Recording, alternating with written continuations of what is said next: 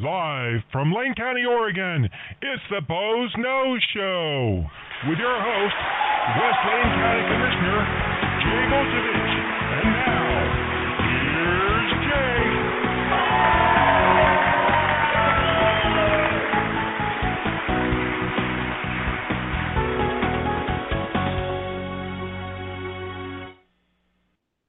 Good evening and welcome to the Boze Noze Show from beautiful downtown Elmira, Oregon. And it's another beautiful fall day in the Pacific Northwest here. Uh, just enjoying gorgeous colors on some of the trees outside and beautiful weather today.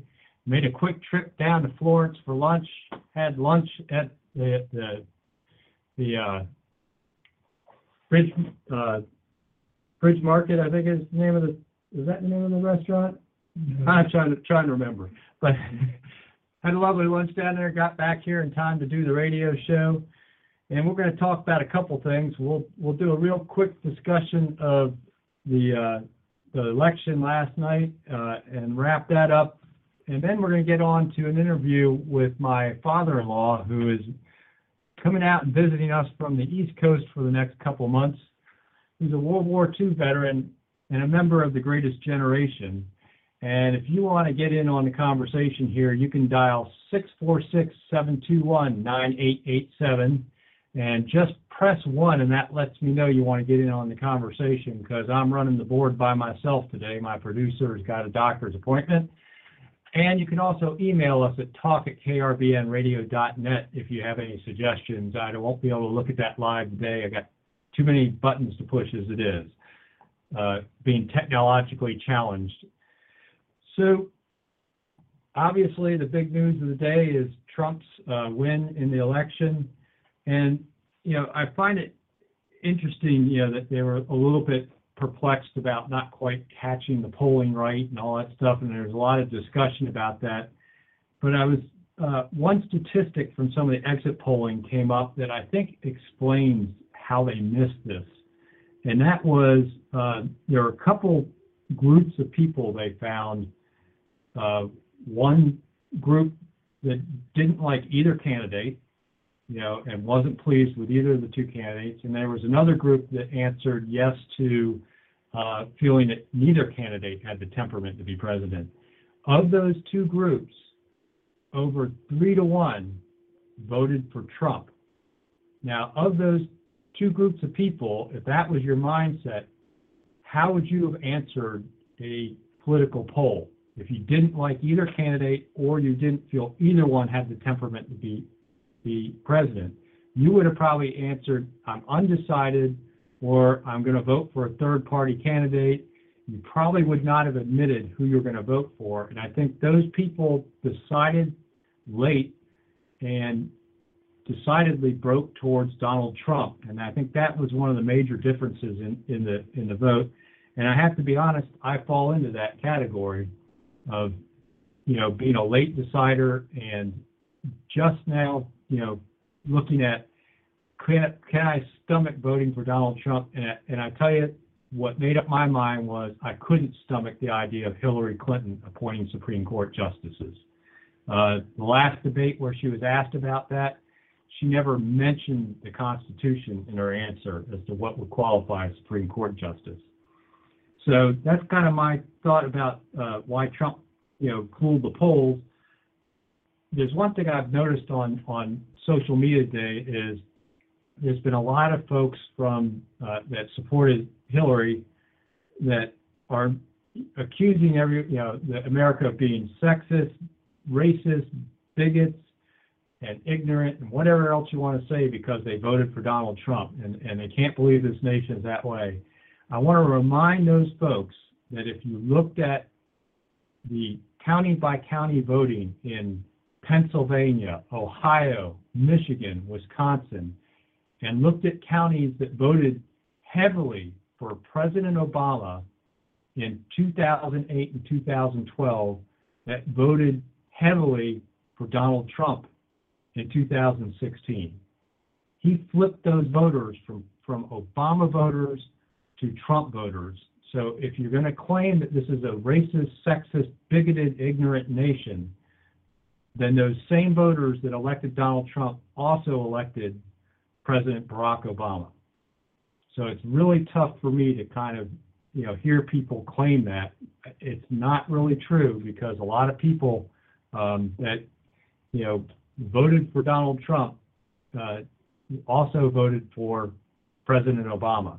So pretty hard to call them racist, uh, bigots, and a few other things. So just remember that when you start trying to flip around such large generalities and and make such you know big assumptions about people and how they voted. So locally here, a little bit, you know, bring it down to the Oregon side. Um, we elected our first statewide Republican in years. Uh, Dennis Richardson won the Secretary of State's race. Um, I think that was just, you know, they nominated the wrong person uh, out of the Democrat Party to, to run that race. Brad Avakian was is an extremist, uh, is is ethically challenged, and I think that's why he lost. Had it been either of the other two candidates, it would have been tough for Dennis to win, particularly if it had been Val Hoyle. So, you know, you know, and on the other side of things, I look at, you know, things like the Senate race where, you know, good God, Mark Callahan, um, uh, I, you know, the Republicans nominated the wrong guy there. Somebody, no one would give give a chance. Um, so congratulations to Dennis, very smart man.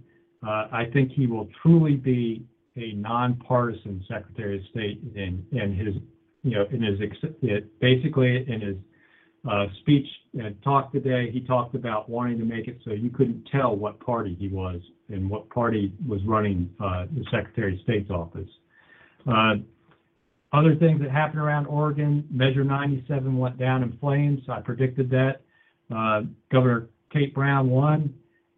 Is there a disconnect here in Oregon where the voters will vote something like Measure 97 down, but a, a governor's candidate that endorsed that measure wins election?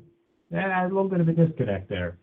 So uh, Oregon voters tend to be a little bit uh, on the schizophrenic side.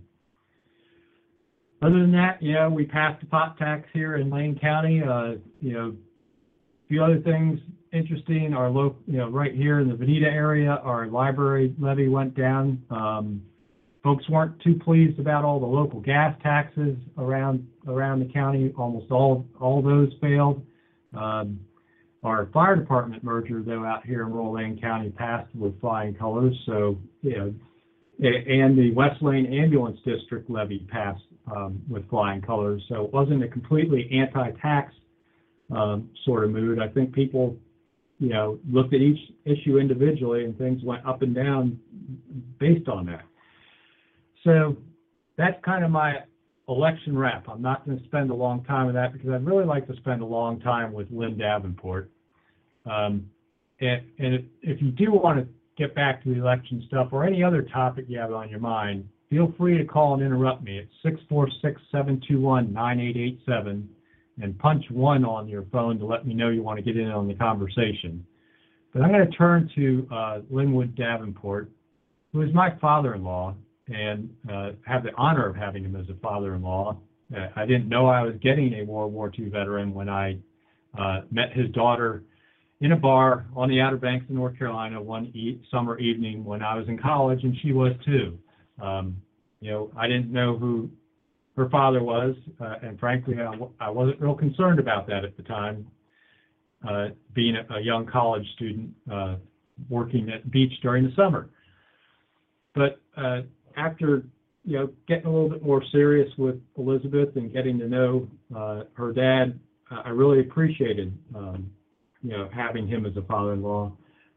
But it was surprising it wasn't until several years later that I actually learned a lot about Lynwood's actual service in World War II because he hadn't really talked to his family about it or any of his friends that I know of until uh, 40 years after the war he started talking about it, which I hear from a lot of veterans uh, tends to be the way they are. They don't really want to talk about their service, um, partly because it was pretty traumatic and partly because a lot of them from that era don't feel that they did anything different than what their everyone else did.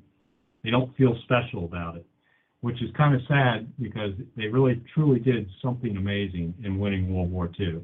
Uh, it wasn't a, it wasn't exactly uh, a guaranteed win when the U.S. entered into that war. Germany was doing pretty darn well and had some pretty good weaponry. Uh, but Lynwood's part of that that greatest generation, and I want to start out with you know before the war. You know when Lyn was when Lyn was young. Um, what was the town in eastern North Carolina that, that your family farm was located? Was that Kinston? near Kinston. Near Kinston? So what did your family grow? We grew tobacco for our money crop. We grew uh, corn and all of our fruits and vegetables. Yeah. So basically you had a subsistence farm and grew a little tobacco to make extra money. So, you know, you have to remember you were born in what, 1924? Right, 24. Yep, 1924. So Lyn, uh, you know, his childhood started in the roaring 20s, but as he got older, it became the Great Depression pretty quickly. And uh, early in the Great Depression, your dad and a bunch of your male relatives went off to the tobacco market to sell their tobacco and had uh, you know made a little bit of money and were on their way back. And there was a pretty terrible accident uh, on the trip back from the tobacco market. Yeah, the, the truck they were all riding on ran into a ran into a train Yeah, on the Atlantic Coast Line down near Wilmington, North Carolina. yeah, The uh, eight people on the truck were killed, including my father, my grandfather, and two, three uncles. yeah. So you know, and how old were you when that happened? Nine, nine years old. And how many brothers and sisters did you have at that time? There were seven of us altogether. Yeah. And you're the oldest boy, right? I'm the oldest boy. Uh, My sister was older than I. Yeah. So at nine years old, with six siblings, your mom was left without a husband in the middle of the Great Depression. Seven siblings. Seven Yeah, six siblings. Six siblings, so seven altogether, yeah. Yeah. So, um, your mom tried to stay on the farm for a while, didn't she? We did for a couple of years. We still operated a farm and met our obligation, paid our bills.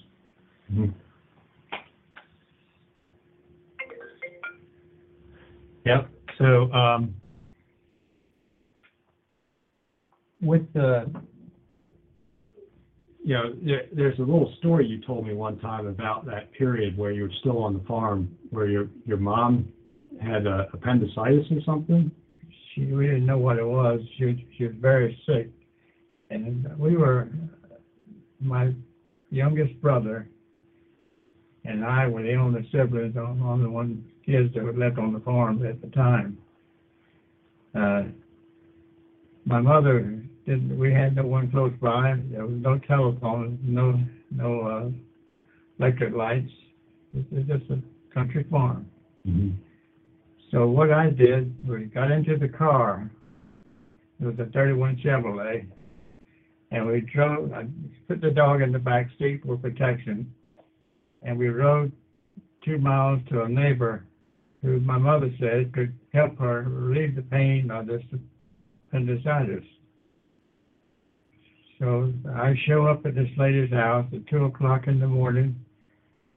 Nine-year-old kid driving a car she had, didn't give it a thought. She just came, never get my bag. She went inside, came back with her bag, traveling bag, and climbed in the car and didn't even bother to consider the fact that she was riding with a kid. So I drove them back to uh, to my home, and this lady was able to help my mother ease the pain. So the next morning, she could get a doctor. Hmm. So that, that's a pretty interesting thing for a nine-year-old to have to go through, but it wasn't probably too unusual. So your mom was able to keep all you guys together by uh, getting a job at an orphanage and moving all of you into the orphanage. she uh, did later. From from the be- beginning, my five of my brothers and sisters went to an orphanage in Oxford, North Carolina, and my mother stayed on the farm with my youngest brother and myself, and we still maintained the, problems of the farm, and sold sold our tobacco and made, made a little bit of money, but my mother was, was appendicitis took its toll, Mhm. and she she, she uh, we gave it up. Uh, my brother and I, my youngest brother and I, entered the orphanage, and uh, I graduated from there in 1943. Right, and that's kind of where our story of World War II picks up. Um, you graduated in 1943, and shortly after you graduated, you got a letter, didn't you? Yeah, we got a letter from from the U.S. government. It said, "Greetings from the President of the United States. You have been chosen by your friends and neighbors to help defend your country." And that was my draft notice. And I transferred my draft board from from Oxford to Alexandria, Virginia, where my mother had moved to. And that draft board in Oxford uh, got credit for me, but uh, Alexander draft board, the one that did the work. And so I was in the in the army in a short period of time. I had an uncle, was an old army sergeant. He said, "Whatever you do, don't join the Navy." I said, "Why?" He said, "Well, when I was in the in the army, we were in Hong Kong, and I got off the Navy ship, and I was walking up the pier, and I was wobbling so much I couldn't uh, find my way up the end of the pier. He said, "Don't join the army. Don't join the Navy. Join the army." Uh, un- uh, unfortunately, you had the opportunity to select Army Corps, Army Marines, or Coast Guard, Navy, and I, I chose the Army, like my, my uncle Robert said. And there I was in, in a on the train going down to Macon, Georgia, to basic training. I didn't know much about anything. Uncle Robert didn't enlighten me anything. Only said, "Don't join the Navy." so that's, that's how I got into the uh, service. And 12 weeks in basic training in, in uh, Macon, Camp Wheeler, Georgia. I I guess you call it graduation. The, the training ended, and I, tra- I was transferred to Fort George Meade, Maryland. No. And from Fort Meade, they issued us all new clothes, dressed us up, and then we put back on the train. And went, we went to Savannah, Georgia, in the middle of the night. We didn't know all the windows on the plane on the train were darkened, couldn't see out, and the military secret. But everybody knew where we were. So after, after uh, getting out of the this country, they put us on a troop ship in Newport News, Virginia. Mhm. We, we moved to So you were in basic training in Georgia in, in June and July?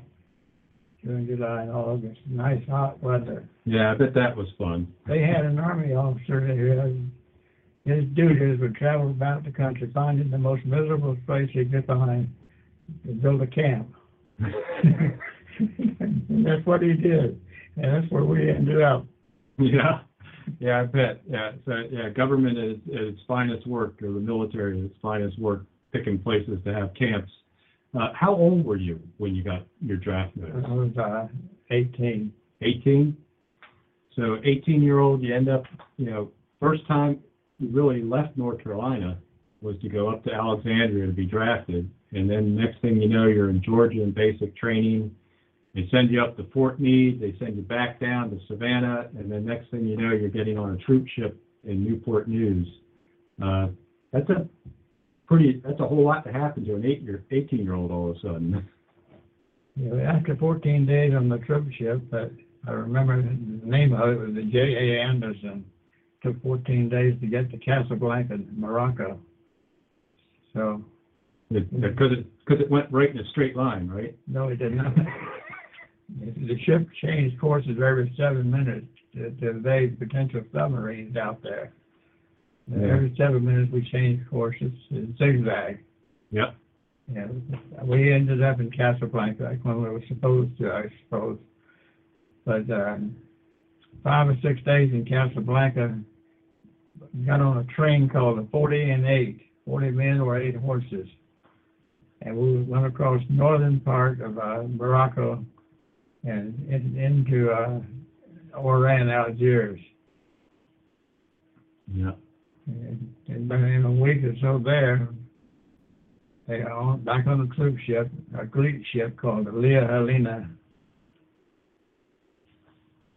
And, and three days later, and we were in Naples, Italy. The troop ship could not get to the shore. They had it tied up on sunken vessels in the harbor. So they had a temporary platform across these sunken vessels. That's how we got off the ship. We marched into a a, a reception depot. It was called the Rapidepa. Mm-hmm. And there we were, spent some days of getting new uniforms again. Well, we were always well dressed. Up to that point, that is. Yeah, up to that point, after that point, uh, nothing worked. Yeah. So, uh, you, you got taken across the Atlantic to Morocco, took the train across Algiers, get on another boat, you're going to Naples, and get into Naples, and, uh, that was after the, the landing at Salerno, timing-wise, in, in the war. And as part of that whole landing, the, the port of Naples had just been bombed to, to It was the in bad pieces, yeah, by the, by the Allies. So there were all those sunken ships, and they actually have catwalk, they temporary, you know, wooden and, metal platforms to, to link the ships together, and you had to walk your way into the shore and get to this, this, um, this repo depot, as you call it, and, and then, uh, from there, they, you were, they were gonna take, you guys were, were replacement soldiers, the, the troops you came in with, were. yeah. We were trained replacements. Yeah, so they were gonna take you and drop you off at the various units that you guys were gonna be attached to. But you, in your, we, going back to your training a little bit, you went through your basic training, and then you got trained to be, um, to go into an anti-tank battalion. We we were trained in in Camp Wheeler from a rifle company to the anti-tank, which required a little bit bit more uh, expertise, Yeah. whatever. And, and the, the, you ended up being a gunner. I was, I had a good score on the range in the Macon, and, uh, in fact, I had the highest in the battalion, three hundred shooting that gun, that anti-tank gun. Mm-hmm. And so the, I, my classification was gunner. And I, I didn't know what it was. They told me. I said, you mean I can shoot the big, big artillery guns? No, you can't do that. You got to shoot the, and stateside, you were shooting, what, a thirty-seven millimeter anti-tank gun? The thirty-seven, yes. And, uh, And then when you got to Italy, you were, you were put on a fifty-seven, weren't you? got, we were signed to our division, which is another story. Uh, we, uh, they, they were issued fifty-seven millimeter. The thirty-seven was a pop gun. It, it didn't, uh, have a lot of firepower, and it certainly had no effect on the German tanks. But the fifty-seven was a little better, so I was, we were trained on that in, uh, Italy before we were assigned. Yeah. So they, they, they, uh, you took some time in the repo depot, got that training, and then they put you on a truck to take you to your, your outfit. Talk, We, we had a, there's there's one guy that I was with in Georgia all the way through, back to the end of the war. Uh, he and I were the last two, the, the truck was loaded with replacement. And we went up to the front, know, the closer we got to the front in Cassino, you could hear the artillery going off and, and very demoralizing. We didn't know anything. They didn't tell you anything. We didn't know what outfits we were going to. So the truck kept, stopping there every now and then and letting two or three guys off, and then they would go on to the next stop, next CP, drop two or three guys off. Finally, Daniels and I were the only two left on the truck. And it was dark. The artillery was closer and going off and very demoralizing. But we would sign to this outfit. They said, come in, get off the truck, and you go into this farmhouse, German, this Italian farmhouse. We did that, and inside the farmhouse, a group of GIs were sitting around a table playing cards. And they were arguing about something, and finally one of them said, I've been trying to tell you damn Yankees that Texas is winning the war. And I endeared myself to them. I said, well, I'll be damn glad when you do. And, that turned out to be, um, part of the, uh, 134th Regiment, um, There's thirty, the, uh, an- anti-tank company of the hundred and forty-third. 143rd, sorry, yeah. And the hundred and forty-third was one of the three, uh, uh, regiments in the thirty-sixth division. Yeah, so, so you're part of that 143rd, uh, and that, and they're from Texas, because they're part of the Texas 36th Division. Texas thirty-sixth division was mobilized around Waco, Yeah, and, um, so, so one of the first things that, that they ever heard you say was that you'd be damn glad when the Texans win the war. they didn't do it for a while.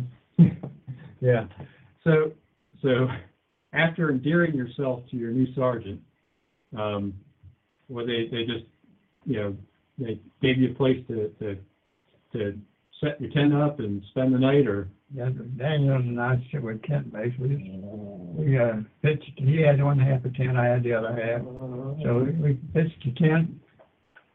And the next morning we woke, up- got up and, uh, we didn't know what to do. We didn't know anyone because the night before they didn't take any time to explain anything to us. And we were told where the chow line was. We got that in. And he said, today we're going up front. So, what does that mean? And they told us where to go, who to, who to contact, and that was close by. So we, we got hooked up, and eventually it was our company, our, our squad, our platoon and our squad. And that, that after that night, we started up to the front. Yeah, so by then, had you turned nineteen by then? Yes, Yeah, so, so here, you're, you're, you're nineteen, uh, you, you graduated high school, you, you got talked into joining the army by your uncle after your dra- after you got drafted.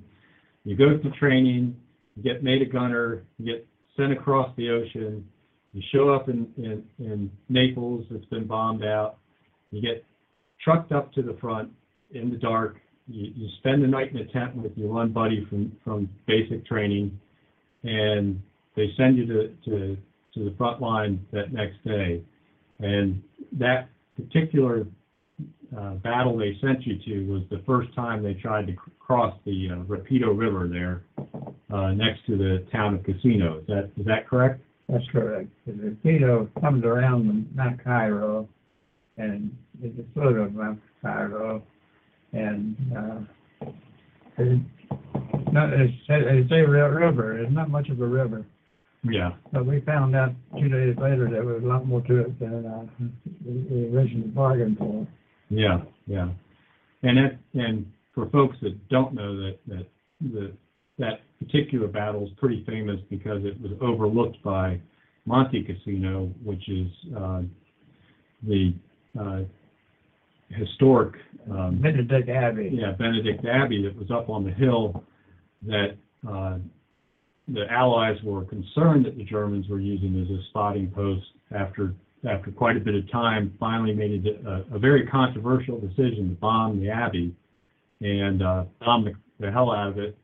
And what was kind of, you know, 2020 hindsight after the war, they found out the Germans weren't using it because they kind of were holding to the thing of not using historic places like that. But after it got bombed, they did move in and start using it as a spotting uh, site because at that point it was rubble.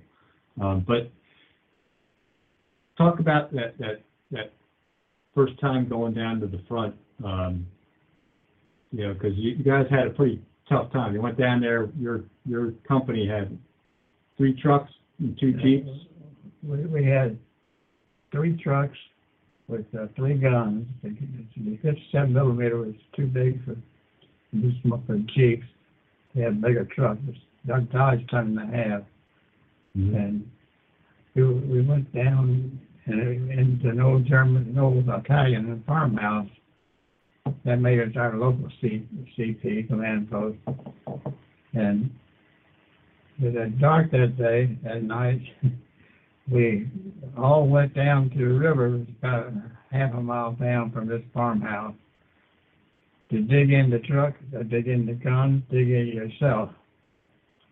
And I, I mean dig, dig deep. Uh, because the next day they planned to cross the river. Uh, our, our regiment, 143rd, got shot up pretty bad. Our my company was a 140 some men got shot up badly. We went up there in three trucks, had pulling three guns, and we had two jeeps. We came back about 30 days later, and one jeep and 12 men. Wow, that's that's you know pretty heavy casualties and, and pretty heavy loss. Um, you were you told me a story one time about that that early engagement. There was a particular uh, artillery bombardment where where a shell landed pretty close to you and didn't didn't hurt you, but hurt the you know uh, killed the guy on the other side of you. Uh, and you kind of knew that you were going to survive the war then, or something. I, I would say I was boasting that yeah, I made this one. I'm going to make this war. Yeah. But uh, the artillery, bur- when we started down the river to dig in, we waited not long enough on the sh- in in the Italian farmhouse. We, we they could still see us off that. We we said Monte Cassino, hmm and uh, they could still see it. And they put an artillery barrage, you know, on us. And you might have heard uh, referred to the German gun, the 88, hmm and it was very accurate and very powerful. Yeah. This- The shell hit next to me. And I always figured out that the concussion that shell went over me, because I was as low as you could get, Yeah, very short, huh? very, very short. And they killed a boy from Baltimore, and that was, we got it. Hmm Was that the first casualty you saw? That was first casualty, first, yes. Yeah. But it was just kind of an amazing thing that the shell landed on one side of you and killed the guy that was on the opposite side of you, but didn't hurt you.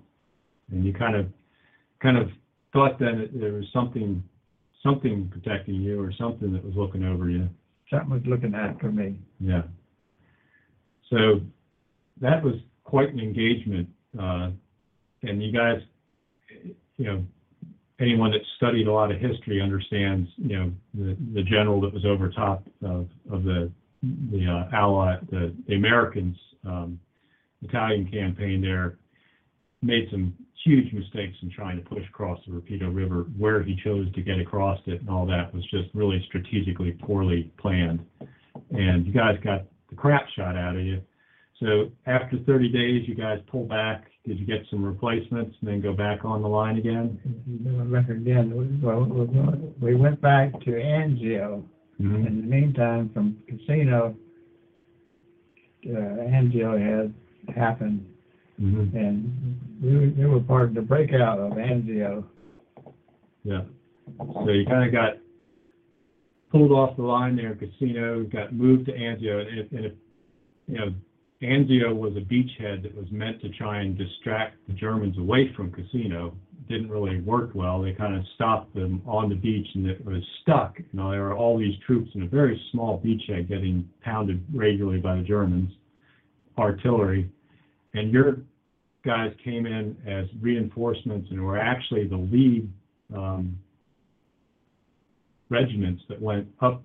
And if anyone uh, has read about the breakout of Anzio, it happened at night where they sent uh, kind of like an end around play where they sent the, the 143rd and some other regiments of the Texas 36 up the backside of a mountain with bulldozers in front of the trucks cutting roads and uh, went around the German line sort of and, and, and broke and broke out the beachhead, and that's what led ultimately to the capture of Rome.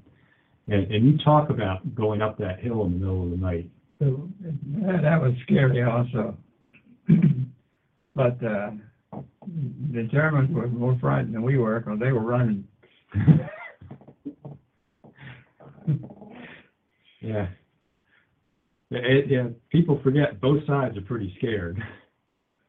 The, the, the next day, June the fourth, day after my birthday, June the fifth, uh, we got into Rome Mm-hmm. and we w- went to to Rome, big traffic jam, and we to the American Embassy on a sign put up by the, on the American Embassy door. Well, this was taken by the Canadians. We never let that one down. The Canadians uh, beat us to it. We paved the way for them. yeah, yeah. If it hadn't been for you guys going out there in the middle of the night and getting up the, the mountain, uh, They would, they'd still be, uh, they, they, the Canadians would still be on the beachhead, not in Rome. So was Rome a kind of a, a, a wild scene going through we, Rome? we, we were welcome adequately. you know. And, uh, Did you, did you have any girls kiss you? oh, everybody got kissed. Yeah, so yeah, I imagine that was a pretty wild scene. And, uh, you know, so you, after Rome, you guys went a little bit further up Italy and then got pulled off to, to prepare for the other D-Day. that- We didn't know at the time what it was all about. We went up as far as, uh, the university town of Grosseto. And then we were relieved and pulled, pulled back down to everybody. Mark Clark, the commanding general of the Fifth Army, always said that he, every man is gonna have a pass to Rome. He didn't say how short that pass was gonna be. So but we had a pass to Rome, and from there we went down to back to Salerno for amphibious training for the invasion of southern France. Yeah. D-Day, Southern France, August fifteenth, nineteen forty-four. Uh, we hit the beach at San Rafael on the Riviera. Where it was a vacation spot. Yeah, there weren't, there weren't any topless bathing beauties at- at- on the beach Nothing that, that day, huh? Nothing of interest. Yeah. And then, uh, you know, Mark Clark, you know, in another one of his missed decisions there, could have en- en- entrapped a lot of the German army if he'd moved a little faster, but got cautious. But he, Mark Clark, his defense was not the commanding general then, of- because he came from the Fifth Army, and Mark Clark was commander. Yeah. But for Southern France, the rest of the war, the Seventh Army, Ah, Alexander Patch. yeah. But we missed an opportunity to trap a major force of the Germans if we just kept moving. German moving. Nineteenth Army who was Yeah. coming in from Bordeaux. And and they couldn't get across the Rhone River because they blew the bridges. Yeah. So that 19th Army managed to escape, and then you guys ended up facing some of them in in uh, in the Vosges Mountains and around the Colmar Park, Pocket. We sure did. If we would have cut them off and, and, uh, when, we sure could have, it made a big difference. Yeah. But, uh, we, we we didn't cut them off and they decided to come through. The eleventh Panzer Division decided they were gonna come through our line. And they, they, they did. They came up in, in the dark and we took our guns and put them in position. And when tanks were getting close, you could hear them real easy. My platoon sergeant, platoon, he said, "Just I'm going to tell you when to shoot." So we, had rolled the gun into a ditch, and the barrel was traversing the the uh, ground. He said, "When you shoot, I'm to tell you, pull the trigger right then." So the tank got right in front of us. He told you, I didn't know. He said, "Shoot," and I did. And you can see the tracer that, that going right over that tank, just missing about six eight inches. Yeah. And the tank was pretty close, right? He, he was he was very close, too close for comfort. You guys bugged out of there pretty quick. They vacated. yeah. And is that when uh, was that the particular action where you got your Bronze Star That was Bronze Star came later. later? Yeah. So um, you tell one story though about being on on the line there, kind of close to the German border in in France. Uh, either France or Germany. I can't remember whether you guys have gotten into Germany yet, where they they had a little uh, interesting story with a, a bridge and all that where that had been landmined and and uh, a Oh, horse and cart. I know what you're talking about now. We were in gun position uh, on, a- on a major road, and we were going to spend the night there, and next day move on. So it was about dark. We heard this awful noise. We didn't know what it was. We can, was, found out later it was a horse-drawn wagon that had the German chow on it, and, and that- that chow consisted of bags, burlap bags of potatoes, and burlap bags of turnips. And they had that with some sort of a margarine-like substance. They, that was their diet. Anyway, that wagon, the horse got frightened with artillery going around him, and he took off down the road, ran right through our minefield, didn't touch a mine. Got about a mile back behind the, the line where the regiment CP was, and our captain was there, and he said, called on the telephone, said, "Why didn't you say whoa?" Yeah, because you got your company would have had had good eating. Or better. Very good. Yeah. So, uh, yes, that's, uh, uh, you know, interesting, that, you know, that horse managed to miss all those mines. It's just one of those things in the middle of war, one of those Yeah, kind of. Just how where our minefield was. Or how lucky that horse was. Uh, so, uh, you guys ended up, uh, getting into southern Germany ultimately. Yeah, we, we fought up the, uh, Rhine River, and we crossed over into the town of Worms, Worms they call it. Mm-hmm. And uh, that's where I got wounded. Uh, I've been going, going through the war all of that time. I got to this little country town. But uh, that was uh, another story. Yeah. And we got into, down to Munich in Germany, in Bavaria.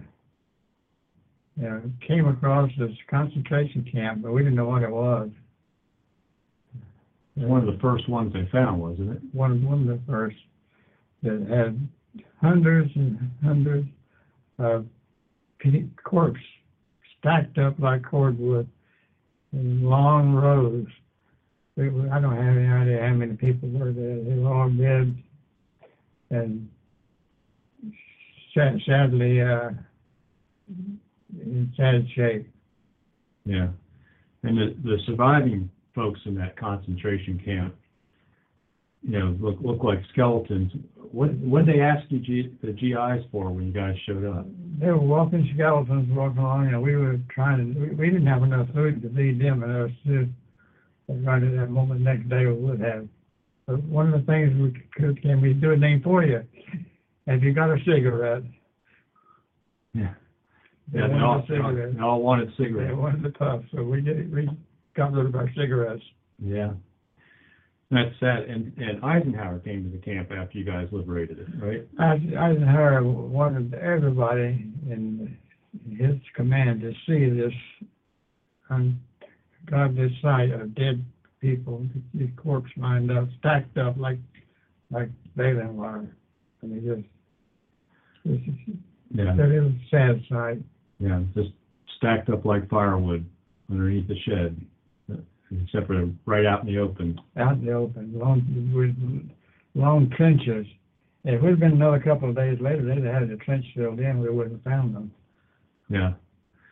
So, um, you know, when you hear people talk about, you know, these folks that deny there was ever a Holocaust, Believe me, there was a Holocaust. yeah, It's, uh, the way disrespect they had of, of the, by people. yeah. It just sound, sounds like a horrible sight to come upon. And, and, you know, you said you thought you saw Eisenhower crying when he was there. He, he was wiping his face. Yeah. Yeah. That was the only time you saw Ike during the war, wasn't it? No, he, he was in England. No, I, I didn't see him anymore. Yeah. So, you know, not too long after that, you know, we finally got VE Day. And, and, uh, you ended up, uh, guarding a, a, a- a jet factory plant or something. There was an underground factory that was building jet planes. And so instead of shooting Germans, we were guarding them. Mm-hmm. So we did that till the end of hostilities. Yeah. So, you had a, a little funny, uh, story while you were guarding that, that area, because it was a pretty big area that, that this forest was over top of, right? And a bunch of roads A lot of crisscrossing. highways in there, asphalt roads in there. And we, we were bored. hmm And one of the guys came with a Jeep and we saw a deer. They chased the deer down with, with a Jeep, shot him with a Tommy gun. Real, real sportsman. Yeah. And I think you also had a little motorcycle incident there too, didn't you? We, we had a motorcycle accident. Yeah.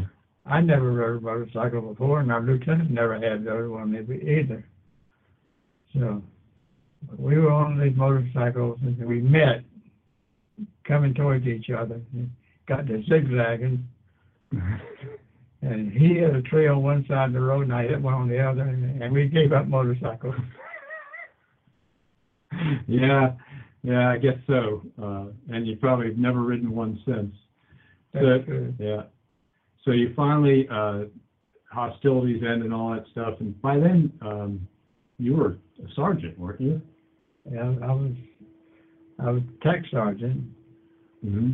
the captain came in one, one, we were, we were doing occupational duty in a town called Ewington. He came in and he said, I gotta have a first sergeant. I said, well, go find one. He said, I found one. He said, you're my first sergeant. I said, I'm just a kid.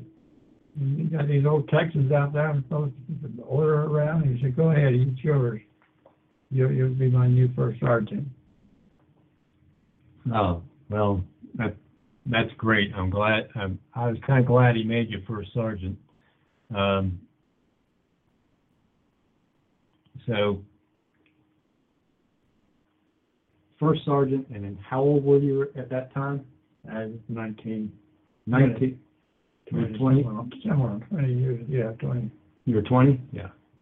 So, get drafted when you're eighteen, turn nineteen shortly thereafter, fight in some of the biggest battles in, in southern Europe, eh, through Italy and, and France, liberate a concentration camp, make first sergeant by the time you're twenty.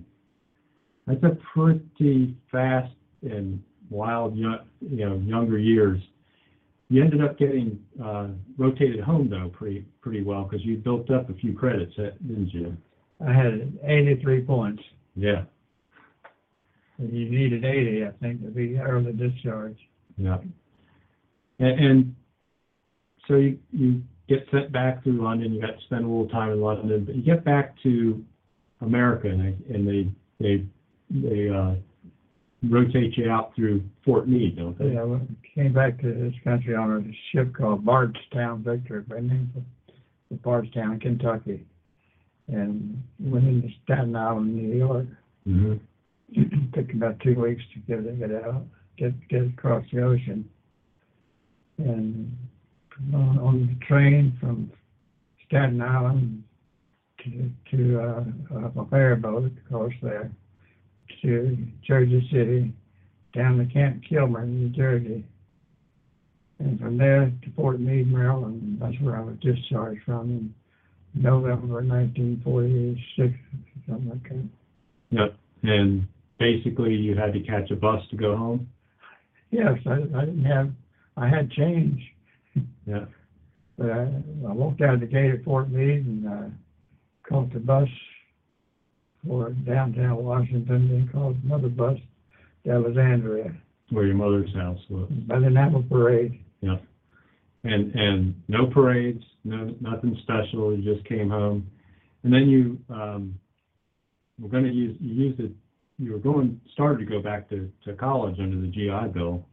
Yes, And then, and then you ended up quitting school so you could put your, your younger brothers all through school.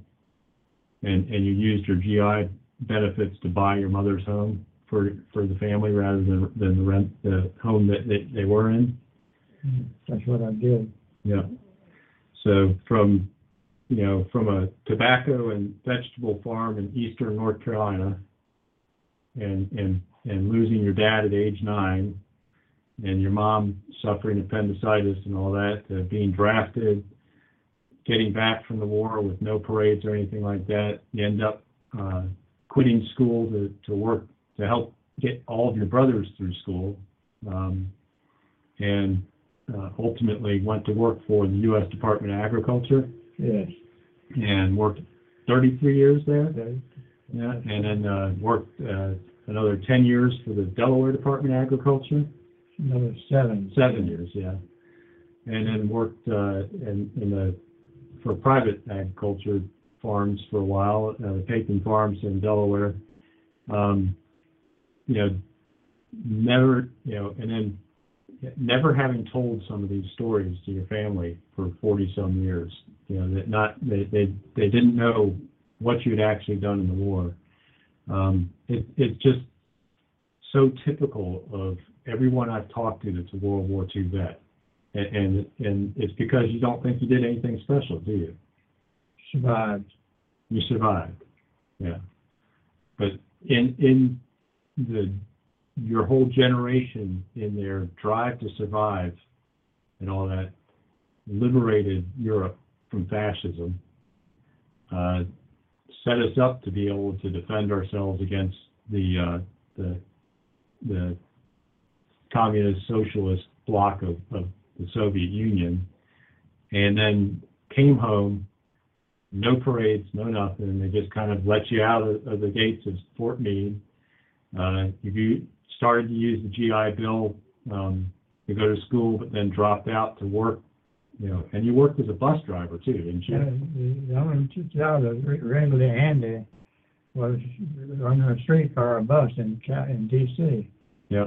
So I was a bus driver for Yeah. five years before I, uh, went to work for USDA. Yeah. But put put your younger siblings through school, and then uh, and bought your mom a house, and uh, she lived there for a long time too. Yes. because my your your daughter Elizabeth, my wife, um, remembers fondly spending time at, at that house with with Yeah, your with your mother. In Alexandria. Yep. So uh, just kind of an, an amazing story of you know one person that exemplifies what what Peter Jennings dubbed the greatest generation. Uh, I know that it's you know you wear your World War II veteran um, baseball cap, you know, when, when we fly together on the plane and all that stuff. And I know it embarrasses you when people thank you for your service, but uh, you know, I, I you you deserve those thanks because you didn't get them in 1946 when you got off got outside the gates of Fort Meade and you had to bum a ride and, you know, on a bus to get back to back home. Um, and and we learned after Vietnam how destructive it was to not thank people for their service. And- And I think the nation's done done a lot better with that. Uh, anything else about your your you know we we have Veterans Day coming up on Friday, and and uh, you know we've got lots of veterans you know that that now are coming out of Iraq and Afghanistan and who knows there might be guys in Syria and Libya and other places now uh, around the world. Um, anything that, that you want to tell the folks of America about you know you know Well, one of the things I did, I think two years ago, I was down Marshall for the Veterans Day Parade in Florence, mhm. and it, it made me appreciate those people that came out with uh, waving at the participants in, in the parade, and greeting us and wishing us well. That, that was uh, making up for lost time. Yeah, yeah. And locally, um, we have, uh, you know, where we, we bring veterans back to DC to see their monuments and all that stuff. They're kind of running out of World War II veterans to bring that back, and they're starting to do Korean War and Vietnam War veterans. But, uh, you, you don't live too far from there, but you did, you did get to visit the World War II Memorial, Yes. you know, uh, in DC. And, I mean, the, the first, Delaware is in the first, uh, monument at World War II. And I'm one of the first names in the book that are registered as, uh, a member of the Delaware military. Yeah. Well, Lyn, I just, you know, thank you for your service, and uh, I want to take a moment to thank all the veterans uh, and currently serving um, folks in the armed services uh, for their service to this country uh, with Veterans Day coming up. So I have a few minutes left in the Boze Noze Show here, so if you want to call in, if you have a question for Lyn uh, or myself, or anything else you want to talk about, you can dial 646-721-9887. Just press one if you want to get in on, on the conversation. But, uh, you know, been kind of a little bit of a special show. We started talking about the, the, you know, the election. And we have to appreciate the fact that we have peaceful transitions of power in the United States of America. Unlike you know what's happened in the past with revolutions and wars and everything else, uh, and and we should appreciate that. And one of the reasons we have that is the veterans that have served. So on Friday, uh, don't think of it as just another day off of work. Um, take a few minutes to to think about those who served our country and. Um, you know, if you can get a chance to get out to a parade and wave at some of the vets in the parade, you heard Lyn talk about how much he appreciated that when he got a chance to be one of the honorary grand marshals down there in Florence when they had uh, World War II vets as their grand marshals that year. Uh, we're going to try and get down to the, vet, the, the Florence Veterans Parade. It's this Friday. And, uh, you know, maybe we'll see some of you there. And, uh, you know, just take a few minutes, thank a veteran. Uh, I want to thank all the veterans out there. And, uh, you know, it kind of makes some of, you know, listening to Lyn's story, it makes some of the things that we argue about and the pettiness, you know, about who might have said something about, you know, women in the past, emails and servers and all that stuff seem pretty inconsequential uh, when you think about an 18-year-old kid that gets drafted, sent to the, the Georgia in the summertime, ends up going to the front lines on his first day just about, and uh, you know, being in some horrific battles, uh, helping liberate a concentration camp, and all the various things that happen along the way. And I think about how easy my life is in comparison. And, and even after all that, he comes back and chooses to serve his siblings by working, you know, working and helping pay for their school instead of going to school himself. So, so we'll see you next week and uh, have a great day and a good night. We'll talk to you later.